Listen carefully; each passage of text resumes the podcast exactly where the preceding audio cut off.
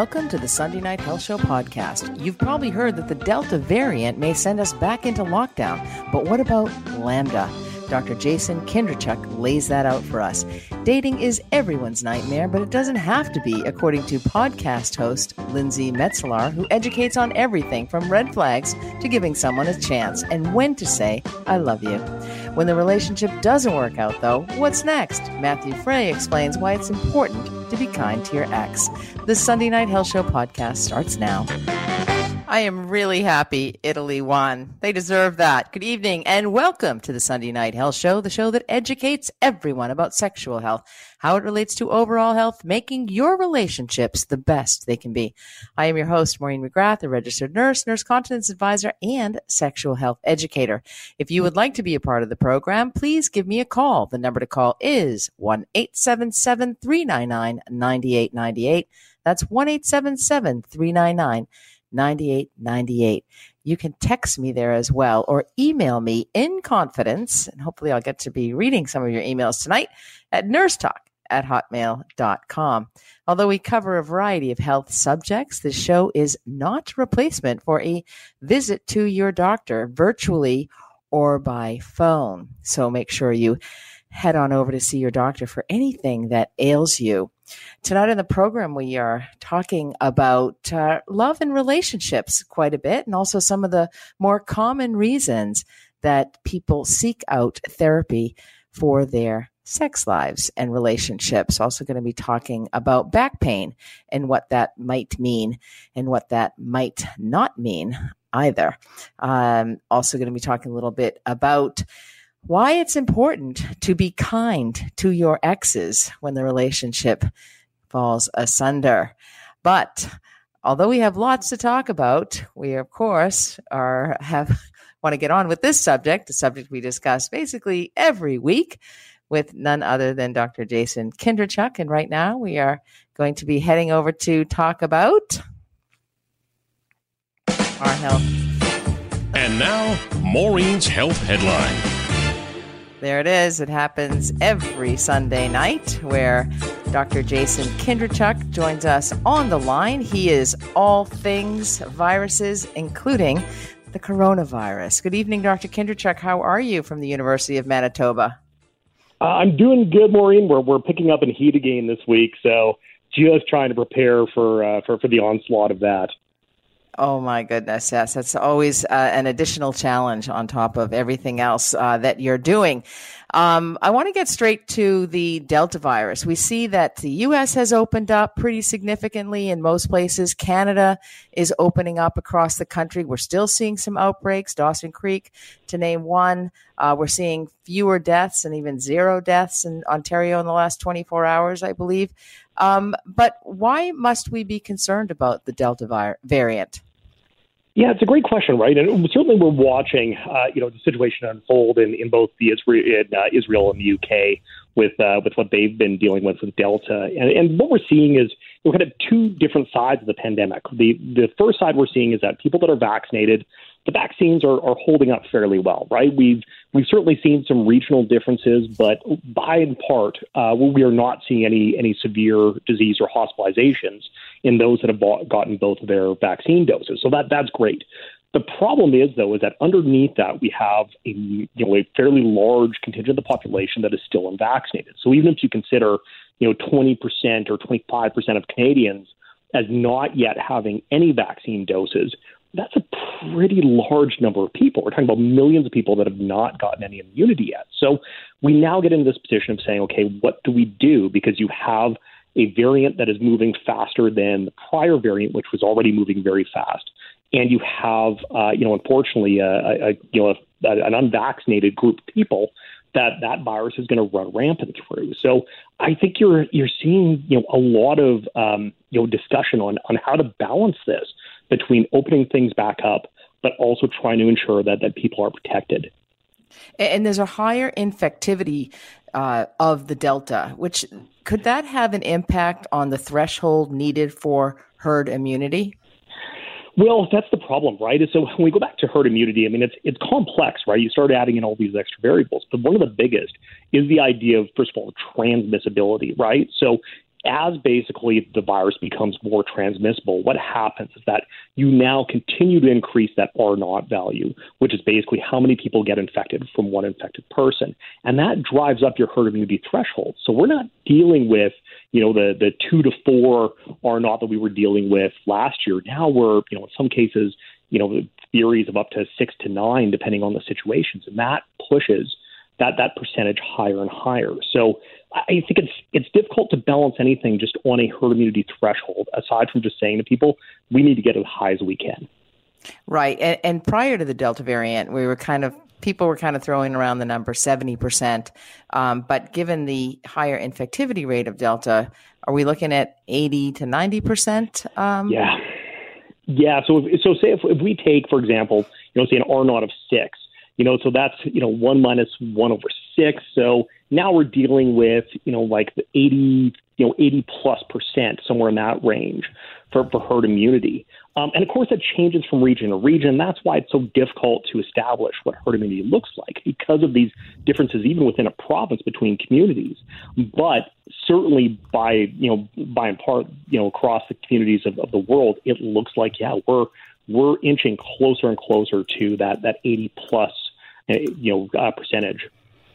Absolutely. I just want to give the, the number out again for anybody out there listening who may have a question about vaccines or or the variant or any anything else that uh, is on your mind. The number to call for Dr. Jason Kindrachuk is one eight seven seven three nine nine ninety eight ninety eight. That's one eight seven seven three nine nine ninety eight ninety eight. Uh, I you know more and more I hear, and probably because I'm in the healthcare field of unvaccinated people who have died of uh, COVID nineteen, and and in fact, I know of a family who's been impacted. The husband is forty four, the wife was forty two. They both got COVID. Both of them were not vaccinated. They have three children, and the mom actually passed away from COVID this past week. This is a very real thing. You know, I mean, I think there's a lot of people out there that still believe that COVID is not real or the vaccines are going to give you a third eye or lots of uh, myths around um, the whole vaccine, I think in part because it was politicized. Uh, are people's lives still in danger in general? Or you know that's somebody that is connected to me you know in a you know once removed the, the person in their um, 40s but um, you know you hear about them the cases through the media but you know is this something that people should really be worried about well, we, we should be concerned, right? And I think the biggest part is when we look at, at vaccine equity, even within our own country, we certainly see uh, an unequal distribution of, of vaccination. So you get in this position of saying, are people unvaccinated because they are reluctant to get vaccinated, or is it because they simply have not been able to get access? And that now puts us in a position of saying those people likely are in a higher risk category based on their demographics. Then you look across the globe, you look at what's happening in Africa and certainly other other uh, you know kind of resource limited settings of the world. It's shocking. West Africa seeing an increase. South Africa is getting hit very hard right now. Uh, uh-huh. South America has been hit obscenely hard. It's it's difficult to watch because we know globally that that this is certainly not even close to being over yet. Exactly. And Australia has had a very difficult time. And for a wealthy country like yeah. Australia, I mean, they're back in lockdown. Well, and I think the thing to consider with Australia is that they, they had a very good policy up front with being able to try and, and get non pharmaceutical interventions uh, in, mm-hmm. in place and restrictions and lockdowns done, but they're now dealing with low vac- uh, vaccine supply. And that right. is certainly starting to rear its ugly head, unfortunately. It certainly is. And is this something you uh, could see could see happening to Canada or the U.S.? Um, I and I realize they may a, be two different answers there. no, no. You know what? I, I, think we're in a good position, right? The, the U.S. certainly they're, they're they have a higher percentage of people seemingly that are reluctant to get vaccinated. That's uh-huh. very different from having not enough supply. Canada, I think, is doing very well. We got to get second doses up and running, um, but we still have to try and figure out how to hit those. Uh, you know those communities where, where we don't see any uptake, and that's going to exactly. be a, a little bit of a long term goal. I have Sean on the line from Chilliwack, British Columbia. Hello, Sean. Hi, how are you guys doing tonight? Good, hey. thanks. How are you doing?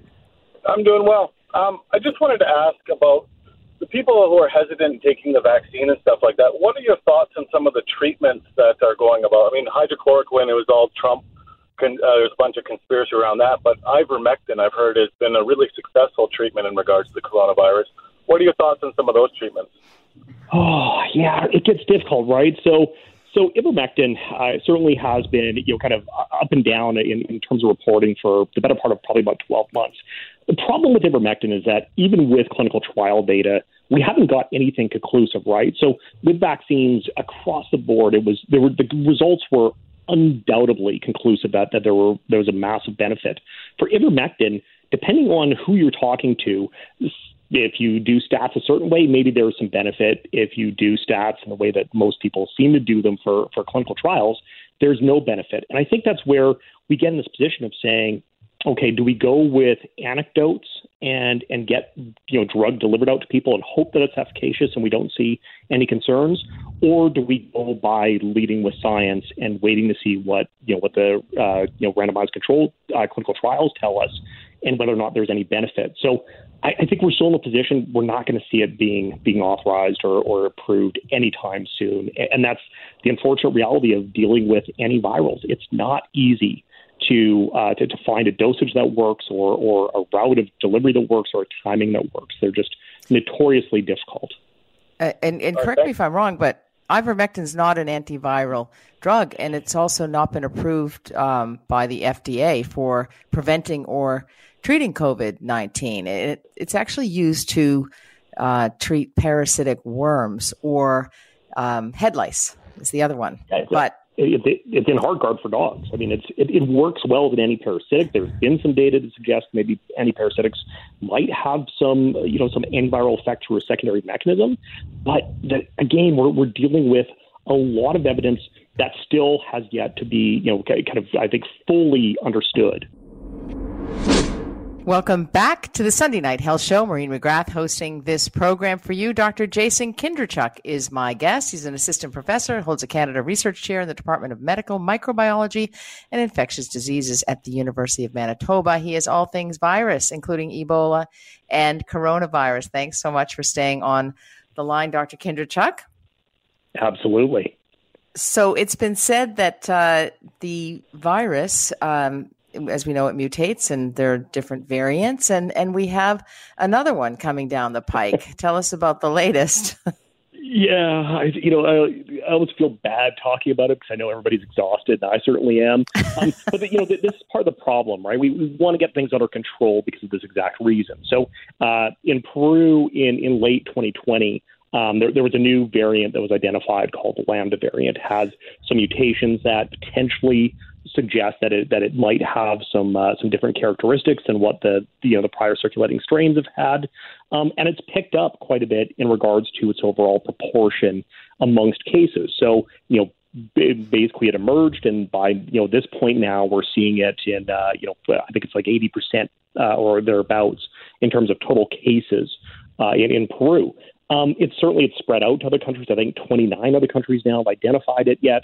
Um, it's a variant of interest, so we don't. We, there's some data to suggest that it may be, uh, you know, something we we need to be concerned about in regards to transmissibility, but we don't have that direct evidence yet.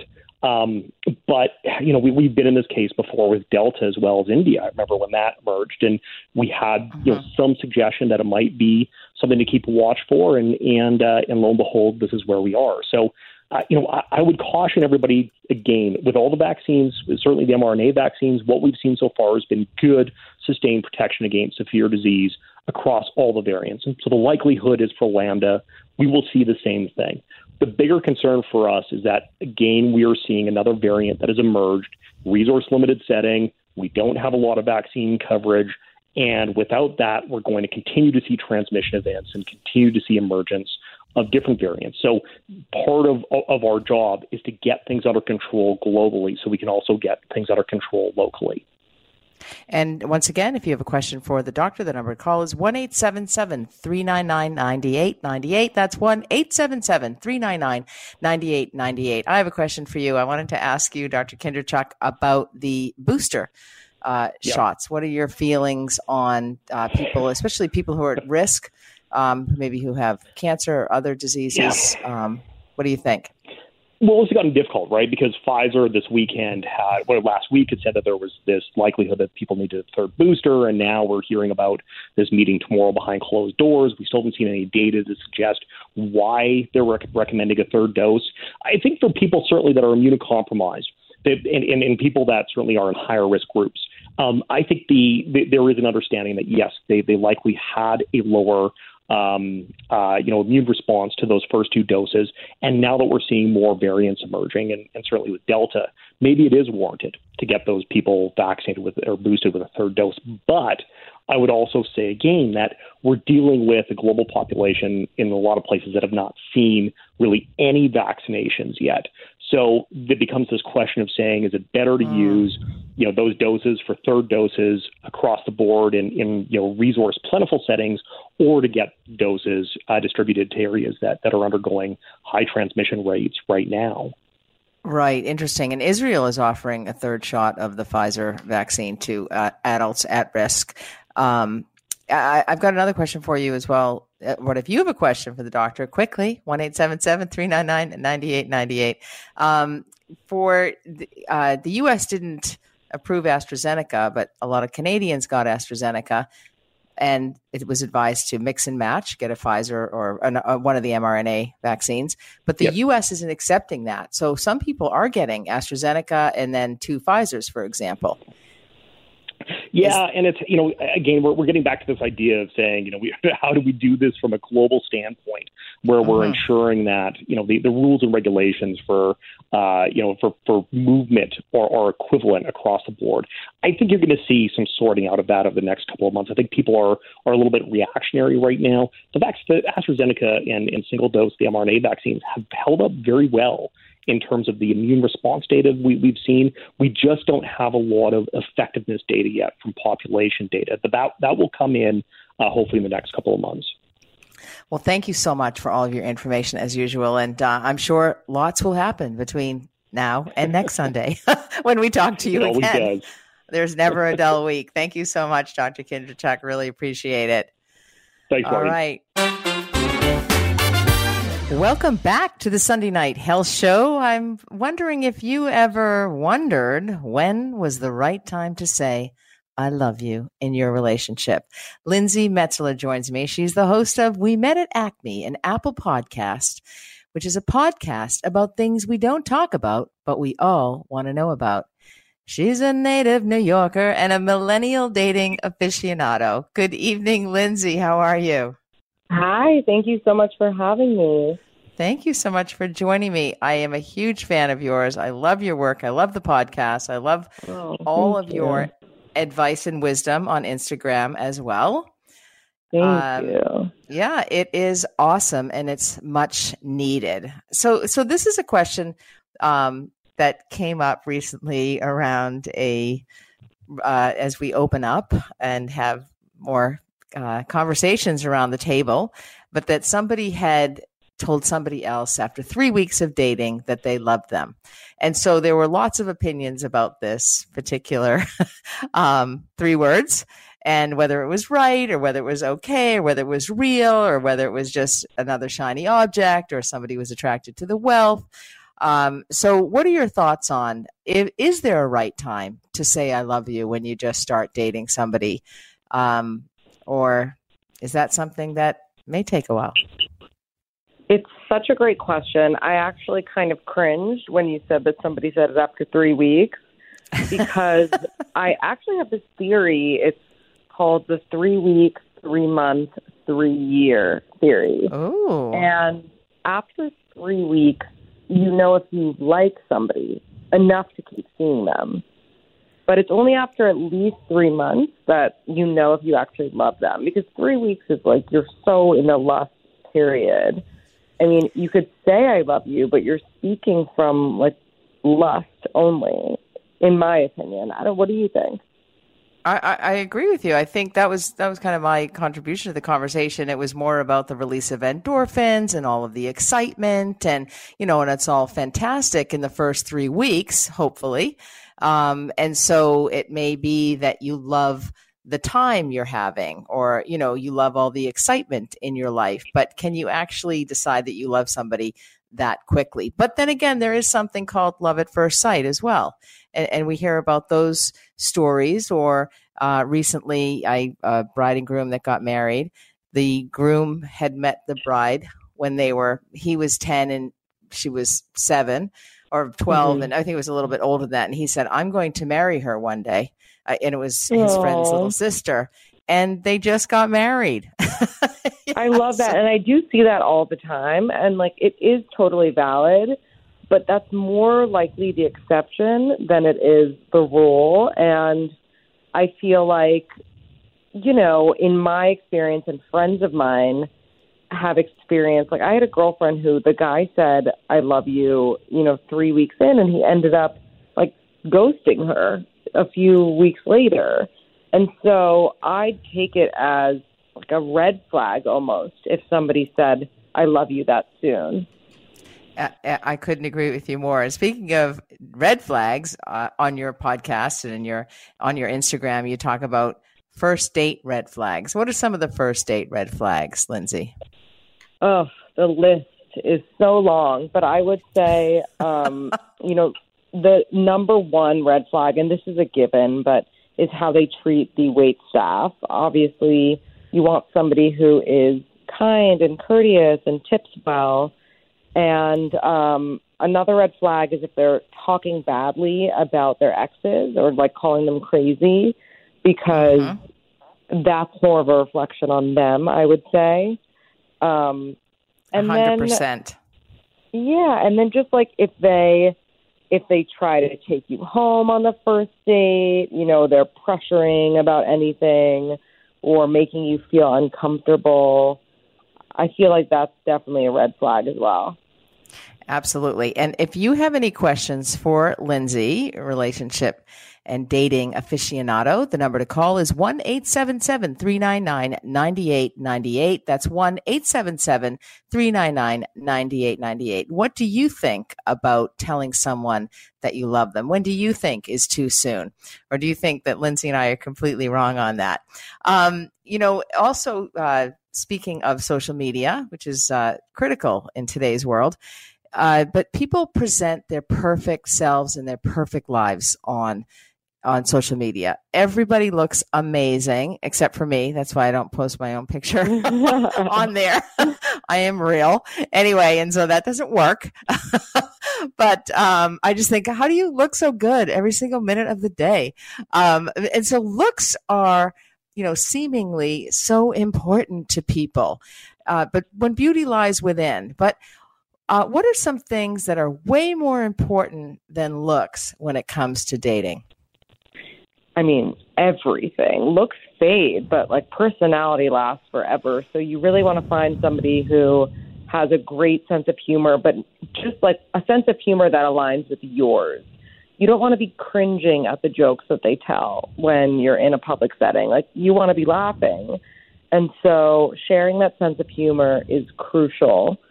And also just like sharing a set of values. I think it took me like 30 years probably to realize how important values were in a relationship. And like you can go for like the bad girl or the bad boy, but if they don't ultimately have like shared values with you, it's going to be really hard to like settle down with them and raise a family. And so I think that's really important. And then also just like how kind and, you know, thoughtful they are to you and how they treat you um, is so important, so much more important than looks.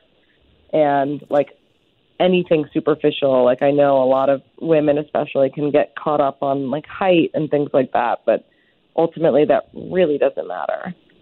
Yeah, when you're lying down, it doesn't really make that much of a difference. Exactly. Um, um, I, I, love though. I, I, don't want to forget, you know, how people treat wait staff. I think that is just so important because some people can act so entitled or be so problematic uh, in a restaurant, and that is definitely uh, a red flag. But we put so much into looks. Uh, these days, that people can look past what is really important.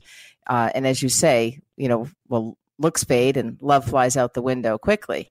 Um, but so you mentioned a little bit about um, somebody who might, uh, or some women who focus on height, but uh, so that makes me think about giving somebody a chance that might not be your type. People have check checklists. They want somebody who's graduated from here, who drives this kind of a car, who has this type of a job. Um, so they have their checklists, and so they rule out a lot of people with these checklists. So, what mm-hmm. are some ways to give someone who isn't your type a chance?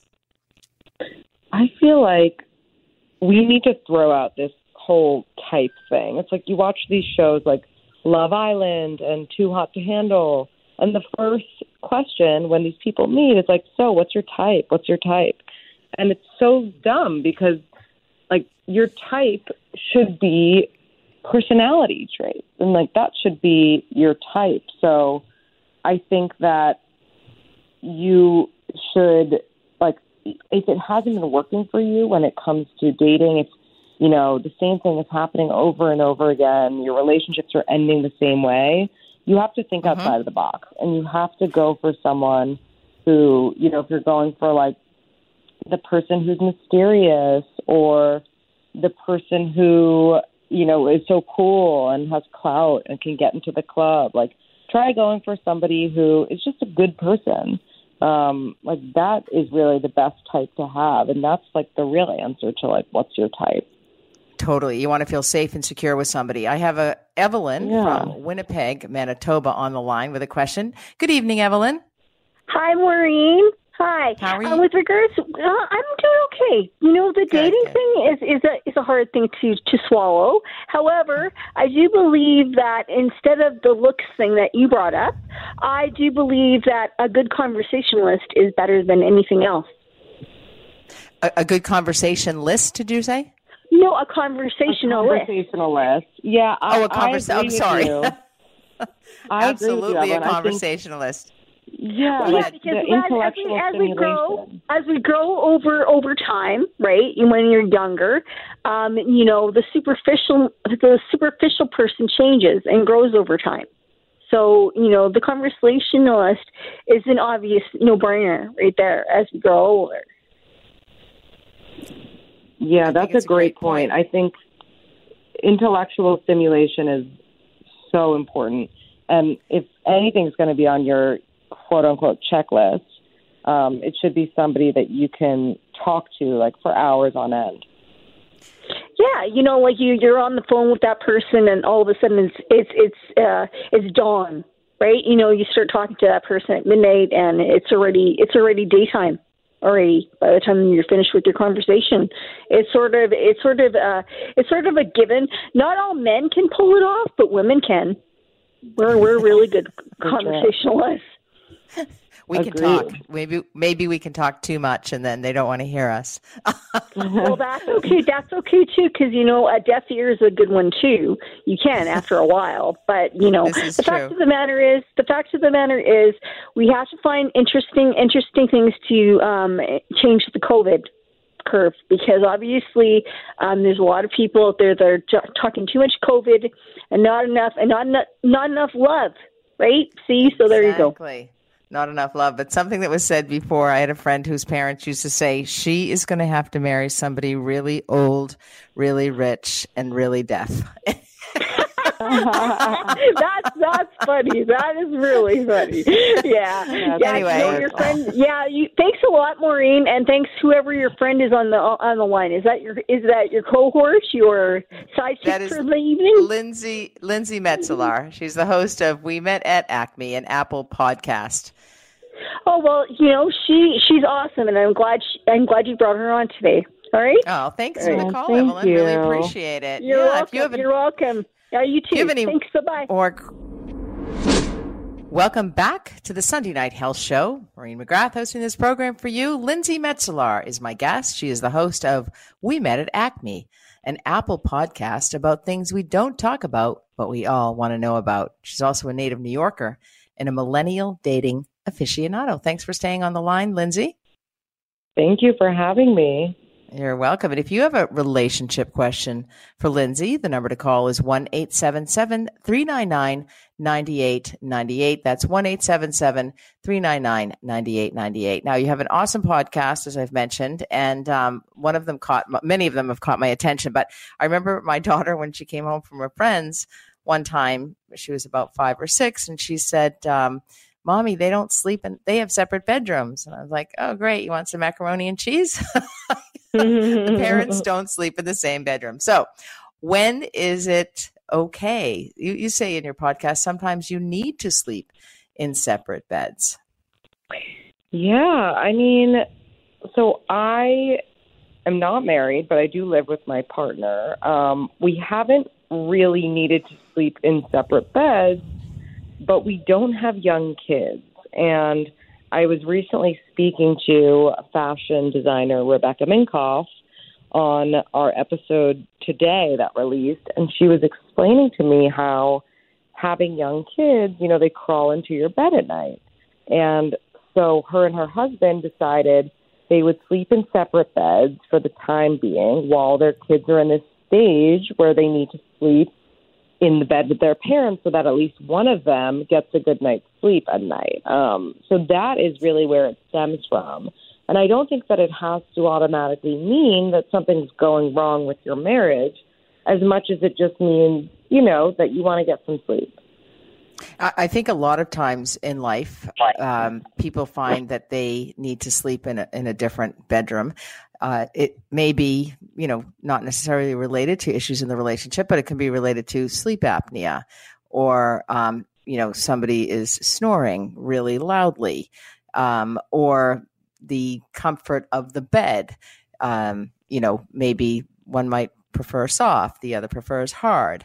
Um, but I also think that sometimes the kids, and I know this is an issue, I'm going to be talking about this a little bit later on in the program, um, you know, saying no to children is actually okay. like you don't have to sleep in our bed um, yeah. because you know that can actually that's what is impacting the relationship is the fact that there's you know very you know it's uh, hard for parents to say no. I mean, I deal with that in my clinical practice all the time. Kids are sleeping in um, their parents' bed, and so the intimacy flies out the window along with the looks, along with the love, along with a few other things. Um, and so parenting brings a whole other uh, challenge to an intimate life. Mhm. Yeah, it's it's very real. Absolutely, absolutely. So, um, you talk also. A lot of uh, patients in my clinical practice also feel that if a partner views porn, that's another big issue for people. Um, that they perceive this as cheating. Now, you don't necessarily see it that way. No, I could not disagree more. I think that porn is so healthy. Um, and I mean, there's a difference, right? Like if you're neglecting your partner sexually, but you're watching porn, that's not cool. But if your sexual needs are being continuously met by your partner and vice versa, and you're still enjoying watching porn or listening to audio porn every once in a while, then that's totally okay. And it's maybe something that you can watch together, even. Absolutely. Um, and you know, it's it's one of those things that people have on their minds, but they don't necessarily talk about. They want to know about it, as you say, but they don't necessarily talk about it. And I'm so glad that you're doing that on your podcast. Um, you also talk on your podcast uh, about codependency. Um, uh, and about that that human connection, and when that human connection becomes unhealthy, when it delves into that codependency, uh, mm-hmm. uh, h- how do you know when that happens, and how do you know when the relationship is over? I think you know that it's becoming codependent when you kind of lose your your own sense of self and what you were interested in before the relationship began and your happiness completely and utterly depends on what's going on in your partner's life as opposed to your own life. And if your partner's in a bad mood, then you are in a bad mood and and it's just completely you know, dictated by by another person instead of yourself. And I think you know a relationship is over when the bad starts to outweigh the good and you're fighting more than you're not fighting and you just feel like like you know all relationships are work but if it's work 90% of the time then mm-hmm. there's got to be something wrong there absolutely and you know um, one of the other podcasts i'm just giving you a little um, you listeners out there in radio land, unless any of you have a question, 1 399 9898. Um, little tidbits of what uh, uh, Lindsay's podcasts are about, and they're extremely interesting. She has great guests, um, but also sometimes people have a hard time uh, with insight. They they don't realize that they might be the problem. Um, how how can we get people to realize that you might be the problem. It's not necessarily your partner. So this really and we've got about 30 seconds, Lindsay. Sorry. no, it's okay. You got to be self-aware. Like you got to go to therapy and you got to talk to somebody and figure your stuff out because that's really the only way to know who you are and and what you're bringing to the table. Absolutely. I love that. You got to be self aware and you got to go to therapy. Great points to end on. Thank you so much, Lindsay. Uh, Thank you so much for having me. It's time for the Bedroom Bulletin. Joining me on the line, you've heard his voice before on the show. He does incredible work. He's been published in the New York Times. He is Matthew Fray. He's a relationship coach and writer who leans on the lessons of his failed marriage, his words, and divorce to help others avoid making the same mistakes he did. He got divorced because he left dishes by the sink.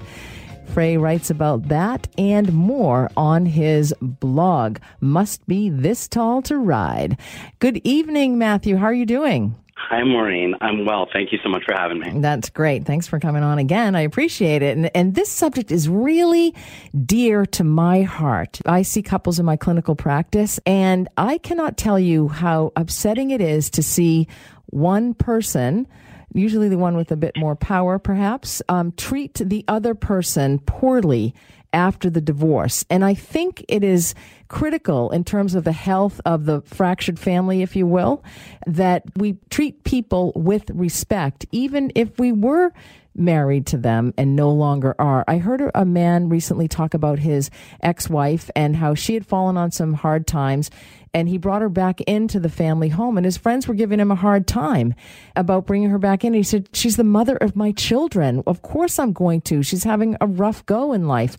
And so they were shaming him. But i actually thought that's an attractive quality in a guy and he is easily fix upable quite frankly. And you wrote a great blog about the seven life changing benefits of treating my ex wife well after divorce. So, why is it important, Matthew? Yeah, that guy's a hero. That's exactly what that situation calls for, and I feel exactly the same. And here's the thing so, and, and I'm going to come at this maybe a little bit differently than an angry and resentful husband. Although, to be fair, it'd be disingenuous to not disclose that seven years ago, when I first got divorced, I was angry and resentful. I made it about me. I made it all about how she was quitting on the family and betraying me and abandoning me and, you know, me, me, me, me, me, me, me. And then really my blog, all it's ever been for the past seven years is sort of trying to put the pieces together. I needed to understand like how my marriage had fallen apart because I perceived myself to be a decent guy. I know I married somebody that, you know, had the same interests that I had. And how did it fall apart? There was a true story there, and I had to uncover it, and I finally did. So it's maybe easier for me, who has an enormous amount of regret and remorse and empathy today for my wife and what she went through because of how blind I was to these pains that she was experiencing because of my frequent invalidation and my insistence that the, the, way I filtered information and reacted to things were so much more, you know, legitimate than hers. That tended to be how those conversations went. You know, my truth was more true than her truth. Is must have been how she felt, and that's terrible. So I come at this as she deserves post marriage uh, and always will what she was owed in marriage. But I really think that's kind of true for anybody, no matter what, if you love your children. I mean, the most simple way to think about it from my perspective is do you love your children? Check yes or no. Yes. Does having healthy parents that are their best selves provide these children the best chance for success? Check yes or no. Yes, okay. You sabotaging their life and being like an anchor and a problem and a pain point obviously does not help your child's other parent be their best selves. So I mean, it's like super black and white for me in that way, but it's it's even more nuanced than that. If I couldn't treat my wife well in in, in marriage, can I at least show up in divorce so that my son gets behavior modeled for him that can serve him like later in life, so that he isn't doomed to repeat right the quote unquote sins of my past, so that he's not accidentally thinking this is how you treat people. And I want to disclose, of course, you know, that women also ha- can treat their ex husbands poorly as well and may have the emotional hand up in that, um, being able to manipulate a little bit better. But one thing you talk about in the blog is that uh, one of the benefits of treating your ex wife well afterward is that you get to know things that you wouldn't have before and maybe freak out a bit less. And so if people are not treating someone well, naturally things aren't going to be shared, they're going to be withheld. And that further fractures the family. Would you agree with that? Absolutely. And what I think I meant specifically by that was the idea of one of the things that hurt so much and created so much fear in me when the divorce first happened and my son was four years old. It was who's going to be in his life? I no longer get to influence what happens to him 50% of the time. And that was terrifying to me. It was so scary to me, this idea that some guy, right? And I was my worst self seven years ago. So the guys in my head were demons who were like, you know, womanizers and child abusers that mm-hmm. that she would be interacting with, which is insane, but that's what I was afraid of at the time. When you treat your partner well, your former partner, as it were, trust is earned. And there's a healthy line of communication back and forth so that your partner's not whisking them off on a vacation 2,000 miles away for seven to 10 days and you have no earthly idea what they're doing or who they're with. My ex wife and I have always uh, made sure that our son talked to the other parent when we were out of town on vacation. You know, like every day there's like a FaceTime conversation, always sending pictures and videos to one another. And that's the preferred method in my estimation. And that's also really selfish. How about we just treat people well for the sake of treating them well? Exactly. You talk about healing much faster when you get to be you again and actually treat your ex wife uh, with dignity and respect. And, and many people hold on to those resentments in the marriage, especially after the divorce, and cannot get over that. That's one of the reasons that they treat people so poorly, as opposed to, as you did, center it around your child. Yeah, and I tried to find a generous story there uh, again, I don't talk to a lot of people post divorce, but I talk to a lot of people on the brink. I understand in a way that I didn't seven, eight, nine, ten years ago why wives and mothers are so angry after just years of not being heard, of being invalidated. Uh, I, I don't have to explain it to you, certainly. They're angry and they feel righteously sort of like indignant about all this, and I get it. So when I'm talking to a wife that's not yet divorced, she's trying to just break through to her husband, who she's furious with. I am always trying to disassociate a lot of these things that kill marriage, disassociate them from character. I really don't believe we are bad people intentionally hurting one another. I think we are well intentioned people hurting each other accidentally in our blind spot. And I think there is a generous version of these stories that makes sense and that if we can all like embrace this idea that from the other human's perspective, what they thought and felt at the time they thought and felt it is maybe not such an insane idea if we choose curiosity. We can get to a place where we don't feel so angry. And that's how I had to get there in order to treat my wife well post divorce was I had to understand her version of the story. And as soon as I did, it occurred to me I deserved everything I had coming. She did the right thing by removing herself from a perpetually unhealthy situation. And uh, there's a lot of peace and a lot of personal development that happens when you come to some of those realizations. Sounds like those are some of the greatest gifts. And, you know, I just want to say hurt people hurt people. And Yeah. so it's always helpful to process the pain. And when we do that through crying, talking, whatever, we release some of that pain. Matthew, awesome as usual. Thank you so much. Uh, what's the best way for people to read some of your phenomenal work? Uh, my blog is mustbethistalltoride.com, and you can also find me every Thursday at the Good Men Project. Fantastic. And of course, that infamous New York Times article as well about uh, the great work you do coaching dads to prevent divorce. So important for the family. Matthew, thanks again for joining me. And we'll definitely get you back because I think you've got a lot to say and I like what you have to say. Thank you so much, Maureen. Thanks for listening to the Sunday Night Health Show podcast. You can subscribe, rate, or review on your favorite podcast app. And if you've got a question about your health, the nurse is always in. So email me, nursetalk at hotmail.com, and I just might answer your question anonymously, of course, on next week's show. For now, have a happy and healthy week.